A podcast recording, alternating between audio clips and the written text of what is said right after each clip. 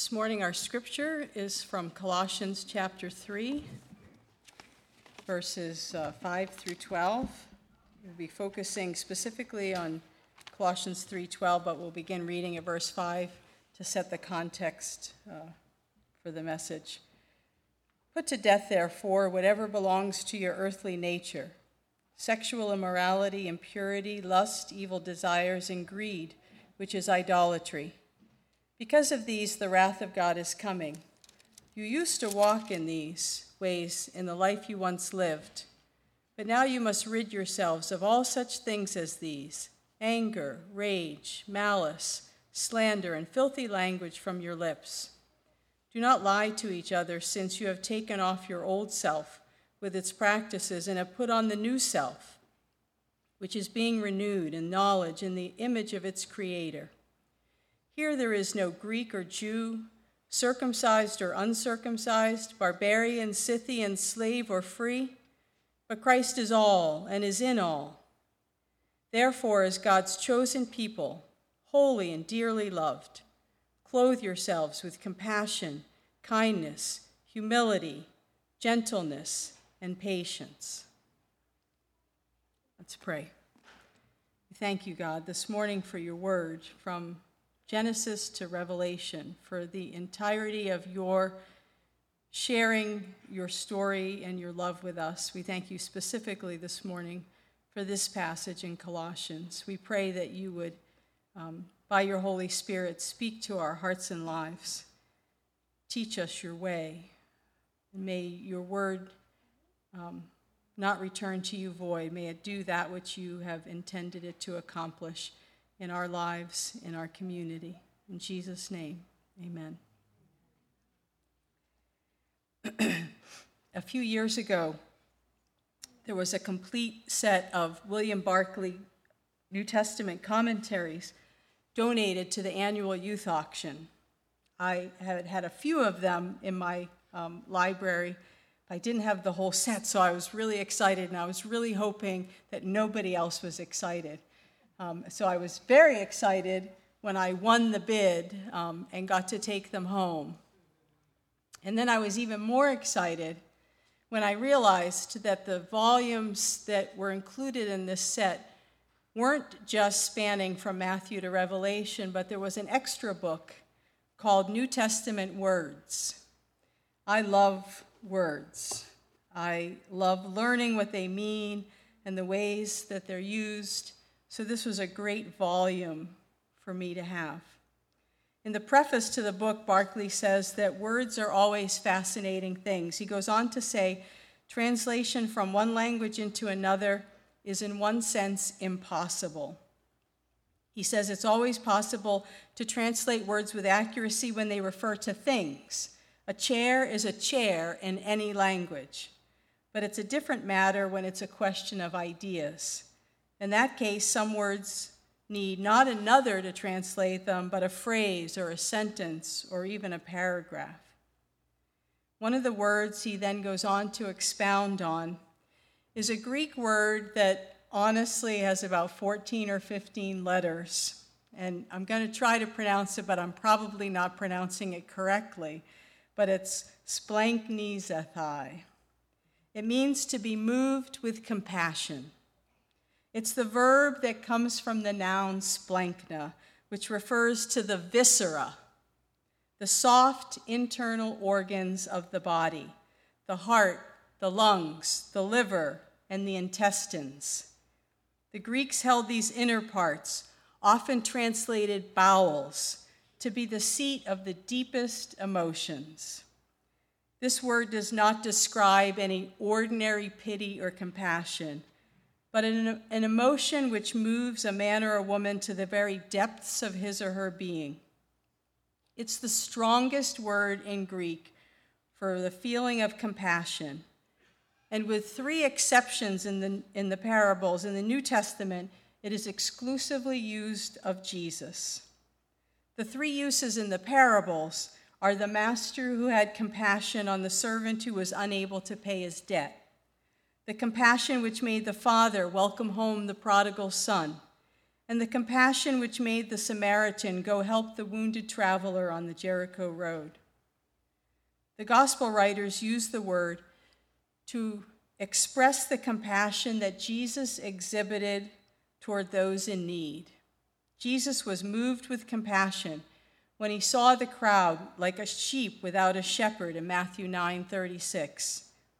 He was moved with compassion when he saw their hunger and their need when they had followed him out to the desert place in Mark 6 when he fed the 5,000 and in Mark 8 when he fed the 4,000.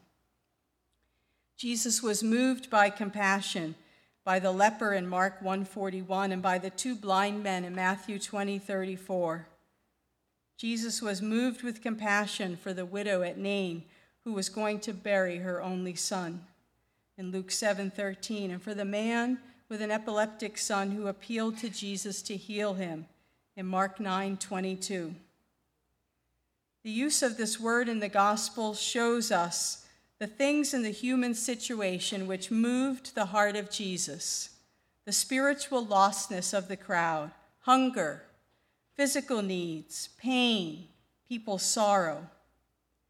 Eusebius, an historian from the 3rd century, writes this about Jesus. He said, "He was like some excellent physician who, in order to cure the sick, examines what is repulsive, handles sores, and reaps pain himself from the sufferings of others." Jesus regarded the sufferer and the needy with a pity which issued in help. In the ancient world, to the Greeks, it would have been completely incredible to speak of God experiencing feelings. And by incredible, I don't mean wonderful, how we often use the word, but incredible, not believable. To them, God could have no feeling. Their thinking went something like this: if God could feel joy or sorrow about anything that happens to humans, it would mean that humans can affect God, that humans have power over God. Since no one can be greater than God, God can have no feeling. In contrast to this way of thinking, the scriptures stress the pity, the compassion of the Lord. The Christian idea of God was that God voluntarily chose to feel for and with humankind. The idea of a God who could be moved with compassion and of a life whose motivating force was pitying love must have come to the Greek world literally like a new revelation. We think it's commonplace that God is love and that the Christian life is love. We would do well to remember that we would never have known that without the revelation of Jesus Christ, of whom it is so often and so amazingly said that he was moved with compassion. Jesus, who was moved with compassion over and over again during his earthly life among people, is our model, our guide for living. We are to strive to be like him, as Pastor Hank often says, to live like Jesus, to love like Jesus.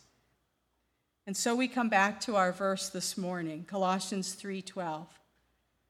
"Therefore, as God's chosen people, holy and dearly loved, clothe yourselves with compassion, kindness, humility, gentleness, and patience." Paul instructs us, beginning in Colossians 3, verse 9, that when a person becomes a Christian, there ought to be a complete change in his or her person. There is a putting off of the old self and a putting on of a new self. Our life in Christ is to be a continual recreating. Paul shares some of the old self, then, that is to be put off, done away with. Putting off the old self includes ridding our lives of sexual immorality, impurity, lust, evil desires, greed, anger, rage, malice, slander, filthy language, lying, as well as the barriers that divide and the tendency to discount people different than you. Then he goes on to share that those in Christ are God's chosen people, holy and dearly loved.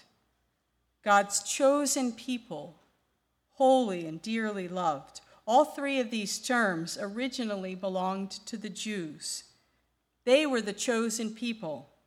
They were the holy, dedicated nation. They were the beloved of God. Now all three were used for all believers, Jew and Gentile alike. The love and the grace of God have gone to the ends of the earth, not just to one favored nation. As God's loved people, we're not only to take off things that were part of our old self, but we're also to put on the virtues and graces of Christ himself. And the first one we're told to put on is compassion. William Barclay translates this as a heart of pity. Weymouth translates it as tender-heartedness. The Holman Christian Standard Bible translates it as heartfelt compassion. The King James translation says bowels of mercy, mercies, and the New King James as tender mercies. The Bible in Basic English says, let your behavior be marked by pity and mercy. And the New International Reader's Version says, so put on tender mercy and kindness as if they were your clothes. Clothe yourself with compassion. The Lord calls us to relate to others and their needs in the same way that Jesus did as he lived on the earth. Jesus was grieved by the pain and suffering of people, and he reached out with compassionate love. He touched people no one else would touch. He wept over people's lostness. He healed people. He fed people. He felt their grief. John Ortberg wrote, in all the stories of Jesus' compassion, we're never told that he had compassion on someone because they deserved it. It was only because they were in need. Sociologist Rodney Stark has contended that one of the primary reasons for the spread of Jesus' movement was the way his followers responded to sick people. John Ortberg has this wonderful book called Who Is This Man? And in it, he talks about the early Christians and how they treated sick people. He says, during the reign of Marcus Aurelius, around AD 165, an epidemic of what may have been smallpox killed somewhere between 1/4 and 1/3 of the population. A little less than a century later came a second epidemic, in which at its height, 5,000 people were reported dying daily in the city of Rome alone. For the most part, people responded in panic, as we might imagine.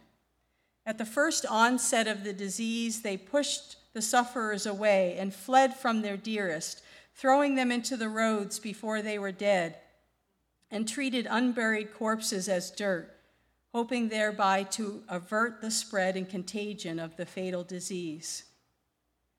But there was in that world a community that remembered. They followed a man who would touch lepers while they were unclean, who told his disciples to go heal the sick. Dionysius, a 3rd-century bishop of Alexandria, wrote about their actions during the plagues. He wrote, heedless of the danger, they took charge of the sick, attending to their every need, and ministering to them in Christ. And with them departed this life serenely happy, for they were infected by others with this disease, drawing on themselves the sickness of their neighbors and cheerfully accepting their pains. These early believers lived out the words of Jesus in Matthew 25. I was hungry, and you gave me something to eat. I was thirsty, and you gave me something to drink. I was a stranger, and you invited me in. I needed clothes, and you clothed me. I was sick, and you looked after me.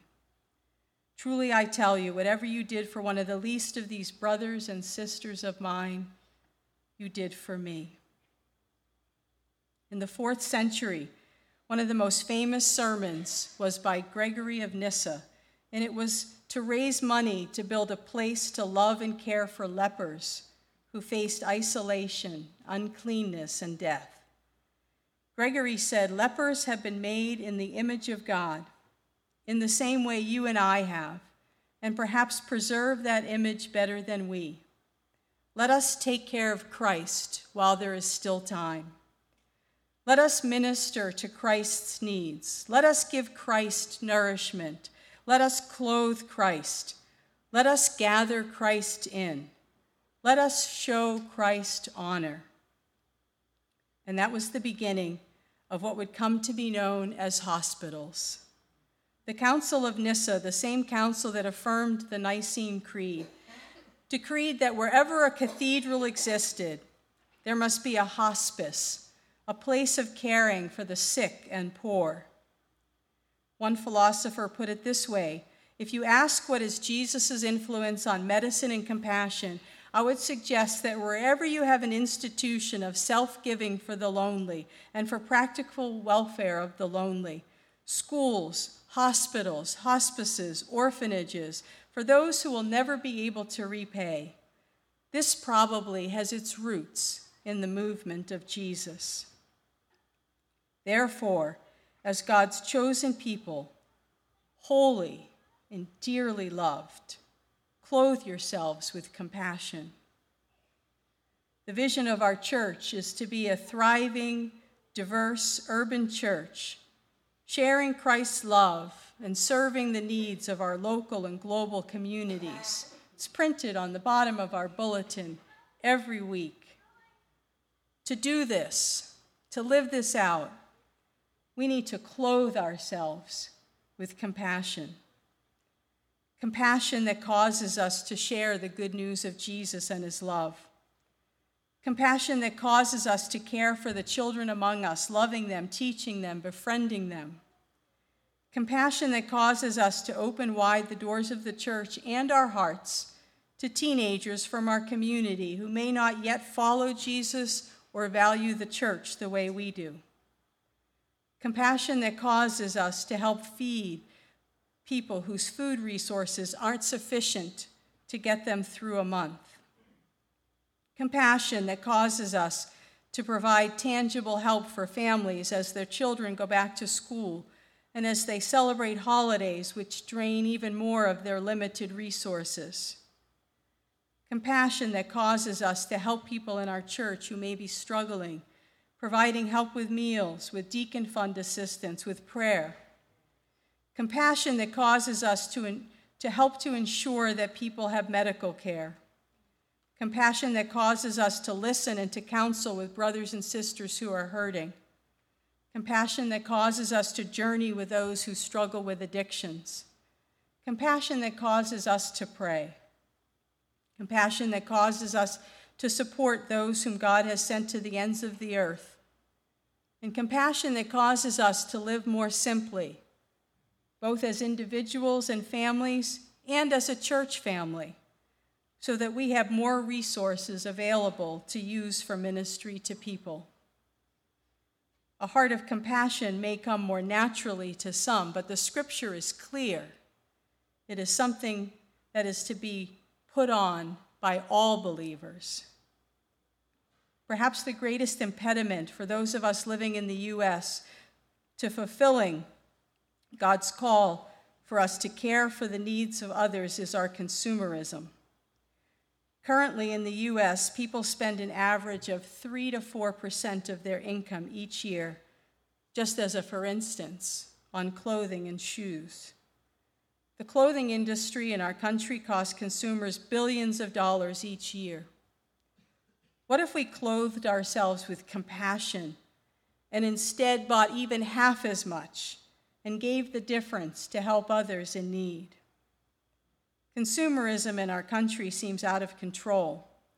There's a website called Retail, R-E-T-A-L-E, retail.com, that has a real-time graphic for how much money is spent in the U.S. per second on various items and at various vendors, from Starbucks coffee to Dunkin' Donuts to Walmart. Here's a screenshot of their graphic after only 2 minutes. You look up in the top, you can't read it from where you are, I'm sure, but it says in 118 seconds, $1,079,000 and some odd dollars has been spent on retail online, and $10,914,000 and some odd dollars has been spent offline in the U.S. in 2 minutes. If you go on that website and you hover over any of the boxes, you'll see the daily stats for the combined spending of all of us for that particular thing. You can take that down. It's sobering, isn't it, to see such a thing? I've been reading parts of a book that I bought several months ago. The book is entitled Enough: Why the World's Poorest Starve in an Age of Plenty. At the time of its writing in 2009, the Gates Foundation estimated that it would take an additional $9 to $12 billion of annual spending, added to the $9 billion spent on agricultural development by African governments, foreign government aid, private sector investment, and charitable donations. So add $9 to $12 billion to that to eliminate hunger in 60 million households in sub-Saharan Africa. And while that sounds like a daunting amount of money, $9 to $12 billion, this estimate is just over half of what Americans spend to counter their overeating. The market for weight loss treatments in the U.S., including diet programs and herbal products, has been estimated to be worth some $33 billion a year. The convicting words from Ezekiel 16:49 seem hauntingly relevant to us. Now, this was the sin of your sister Sodom. She and her daughters were arrogant, overfed, and unconcerned. They did not help the poor and needy. I recently read an article from Forbes magazine about the real cost of shopping habits. In 1930, the average American woman owned 9 outfits. Today, that figure is 30 outfits, one for every day of the month. The article said that to warehouse these growing collections, we need more space. So we build and buy bigger homes. The median size for newly constructed houses today stands at 2,478 square feet, up from 983 square feet in 1950, even as family size has grown smaller during those years. Of course, clothes only fill a tiny portion of these mini mansions, the article says. The rest of these ballooning abodes require lots of shopping for furniture, decor, kitchen equipment, toys, and electronics. More shopping and shopping ensues, so much so that all this stuff overflows into basements and attics. One fascinating UCLA study of middle-class American families found that 3 and 4 garages are so packed with stuff that there's no room for a vehicle. When these auxiliary spaces in our homes are loaded, the overflow heads to self-storage units. The Self-Storage Association reports that Americans spend $24 billion each year to store their stuff in 2.3 billion square feet of these units. The article continues, all the acquiring and storing has its limits and it must go away. And when you don't know what to do with all your stuff, or you die and your descendants have to contend with it, someone calls 1-800-JUNK or one of its competitors and pays them to haul it away, most of it to a landfill that you and I pay for through our growing tax bills. Then the article concludes by talking about the time cost and the mental and emotional costs of all this shopping. Can you think of better ways to use resources like money and time? I can. And this morning, I'd like to give you some possibilities. At the end of my time in Zimbabwe in April, I had dinner at the home of the Ngalubes, Bishop Sinda and his wife Susan. At the end of the evening, after the other guests had left, we had a discussion about the BIC Church in Zimbabwe and some of the challenges it faces. With 85 to 95% unemployment in this country, which was once considered a breadbasket of Southern Africa, it's hard not to imagine that the challenges, the economic challenges for the church, are profound. At the end of our discussion, I asked the bishop to share some prayer requests, and he gave many.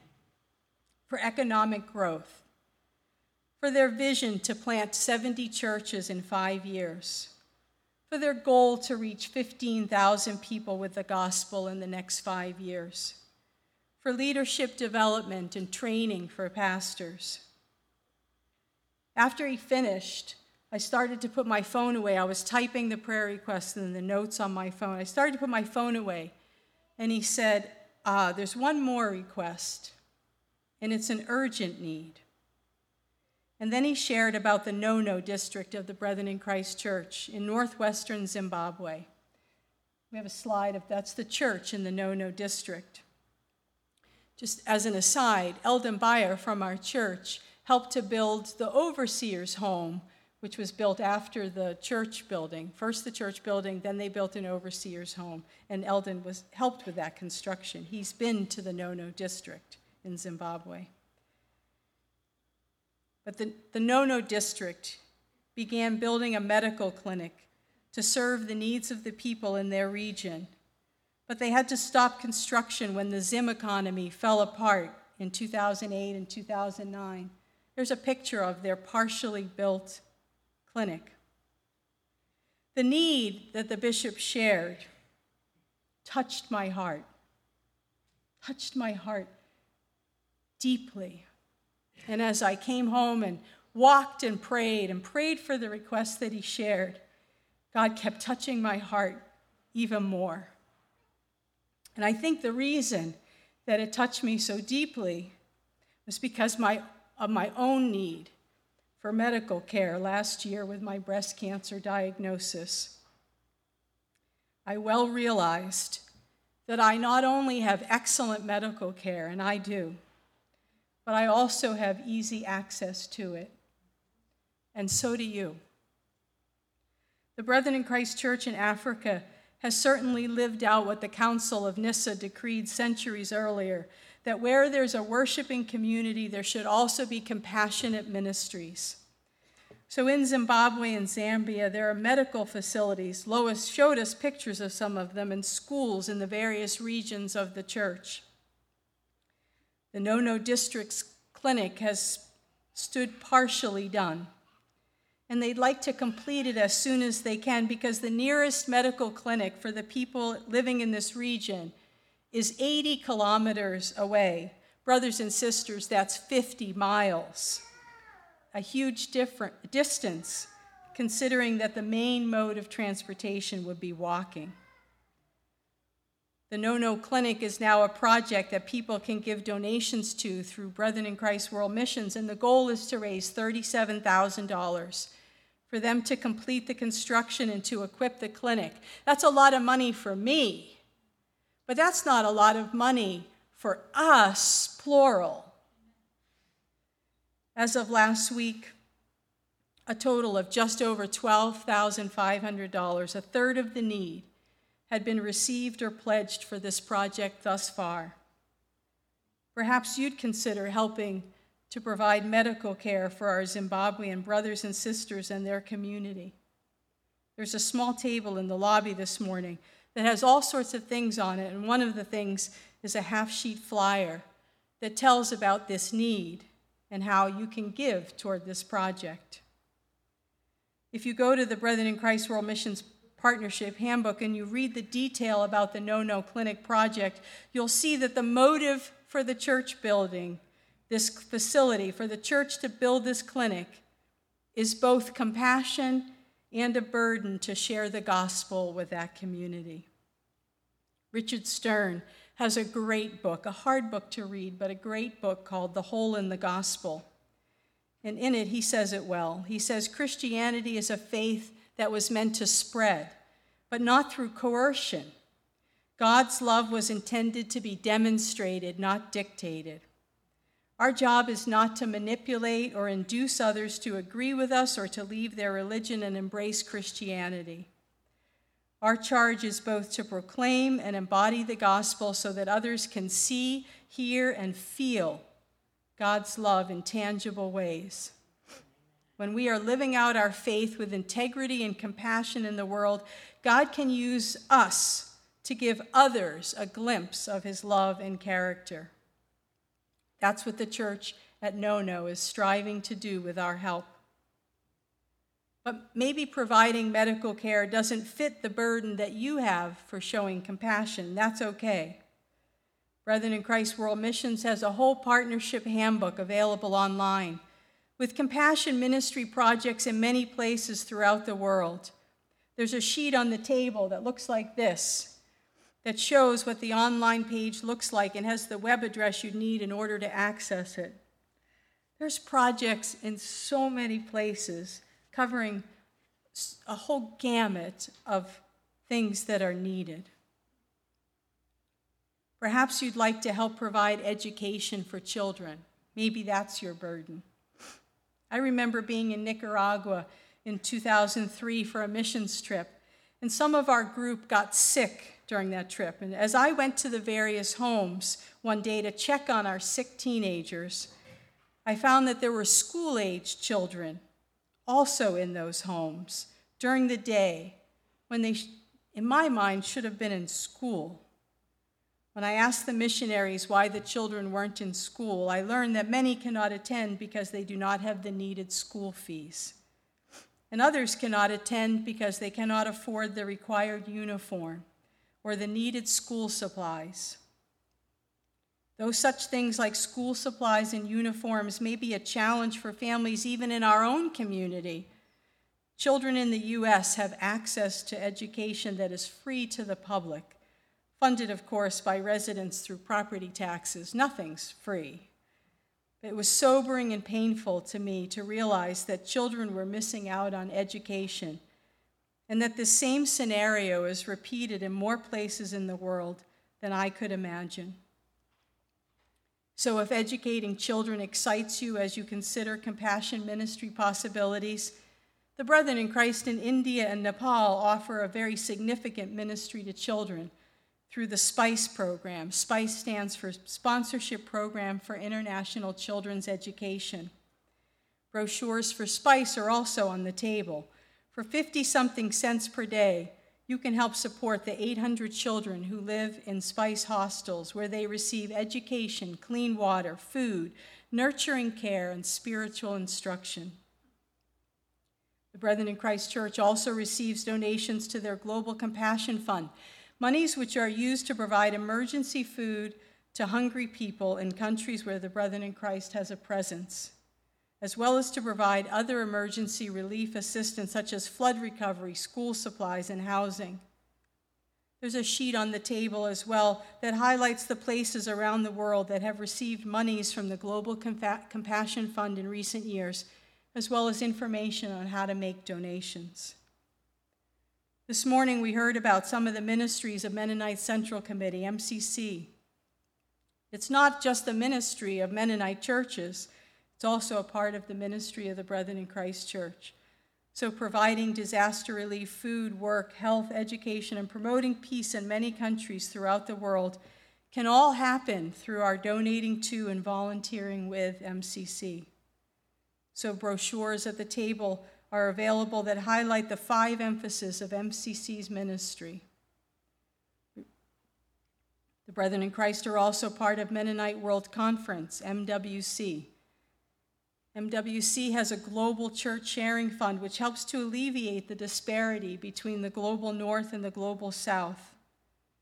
Maybe you didn't realize, but 95% of the wealth of the Anabaptist Church belongs to North America and Europe, while most of the growth of the church is taking place in Latin America, Africa, and Asia among people who are financially poor. So there's also a sheet that outlines the purpose of the Global Sharing Fund of MWC. This morning I've mentioned various ways that the Brethren in Christ are involved in compassion ministries throughout the world. In addition, there are certainly all sorts of local ministries that have connections to our church doing compassionate work in the name of Christ throughout our region. Paxton Ministries, Christian Churches United, Help Ministries, Morning Star, Capital Area Pregnancy Center, Brethren Community Ministries, Brethren Housing Association, Cure International, Messiah Lifeways, and the list goes on. Brothers and sisters, you are dearly loved. You are dearly loved by God today. Clothe yourself with compassion so that others might experience that same love of God through your life, through your service, through your giving. I'd like to close with a brief video this morning. I need to give you a little bit of background to it. Lewis and Gladys Sider were missionaries in Zimbabwe many years ago. In 1954, Lewis met a young girl in his visit to some of the village schools. In his missionary memoirs, he describes noticing a girl sitting in the front row who had difficulty seeing the blackboard. He says, somehow I developed a feeling that she needed special help, and also I had the conviction that she had real ability. He wrote, I don't remember just how I was prompted to take her to the mission or just what circumstances there were that caused her parents to give permission, but permission was given, and she agreed that she would go with me. The woman's name was Makanaliya. I always want to say it with a Spanish accent, but it's Makanaliya. Makanaliya was eventually able to get glasses for her poor eyesight, earn enough money from working to pay her school fees, attend school, and herself receive a teaching certificate. In his book, Lewis describes her accomplishment. She has been a teacher for many years, a teacher of special education for the handicapped in Bulawayo. She has helped to start both the Lobungula and the Bulawayo Central Churches in Bulawayo. She has been a wonderful wife, mother of 4 children, teacher, and example of Christian character and leadership. All these accomplishments would not have been possible had Lewis Sider not been moved by her plight all those years ago and fetched from her village, to use her word to describe it. Makanaliya was part of the contingent of brothers and sisters who came from Zimbabwe to attend Mennonite World Conference last summer. And while she was here, she spent time with Harriet Bixler of the Grantham Church, who is Lewis and Gladys Sider's daughter. Makanaliya asked Harriet to take her to the gravesite of her parents, as it had been her prayer to see both where they lived and where they are now buried. Once at the grave, Makanaliya knelt and prayed. And moments into her prayer, Harriet realized it was a holy moment, a precious moment that she wanted to capture. She pulled out her phone and videotaped Makanaliya's prayer. We're going to watch it. I'll just tell you she has a bit of a thick Zimbabwean accent, so listen closely. Let me pass the word to all I come across. Help me, Lord, to love those who are straying. Let me love the poor. Let me love the fatherless, the orphans, those who have nothing. I didn't have anything when Lewis Sider picked me up. I had nothing. There are men in Africa who have nothing, who have no school fees. I have a chance. Give me a chance to help them like Lewis. Some of them will be great men, will do what those who have been saved by the missionary work that was done, by the volunteers who came into the dark Africa, those who sailed in the oceans, dangerous ships, to help us hear the word. I thank you, Lord. I prayed for this chance that I would come, and thank you for their lives. I know they are waiting somewhere where we shall meet and sing together. I look forward to that day where I will say Umfundisi and tell him I am home too.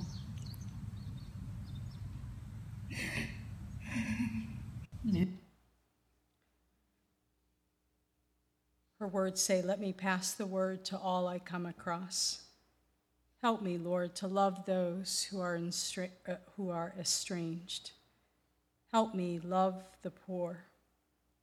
Let me love the fatherless, the orphans, those who have nothing. I didn't have anything when Lewis Sider picked me up. I had nothing. There are many in Africa with nothing who have no school fees. I've had a chance. Give me chance to help them like Lewis. And then she goes on to talk about how some of them will be great. She says, I thank you, Lord. I prayed for this chance that I would come and thank you for the missionaries' lives. I know they are waiting somewhere where we shall meet and sing together. I look forward to that day when I will see Umfundisi. Umfundisi is the word for pastor, and she means it in a very affectionate way. It's what she called Lewis Sider, Umfundisi. And tell him I am home too. Let's pray together. God, may our prayer be the same. God, please help us to pass the word to anyone and everyone we come across. Help us to love the poor. Help us to love the fatherless, to love the orphans, to love those who have nothing. Help us, God, to have your heart of compassion, to be Jesus to others, to make a difference in one person's life, to make a difference in our world. We pray in Jesus' name, the compassionate one. Amen. As we prepare for our closing song, the intercessors will come to the front if there are things that you want to pray for. They'll be happy to pray with you. I'm not sure who's leading our closing song. Does anybody know? Nobody's moving. Somebody want to lead a song? You don't want me to lead a song. That's a scary thought. Thank you, Shauna. Thank you.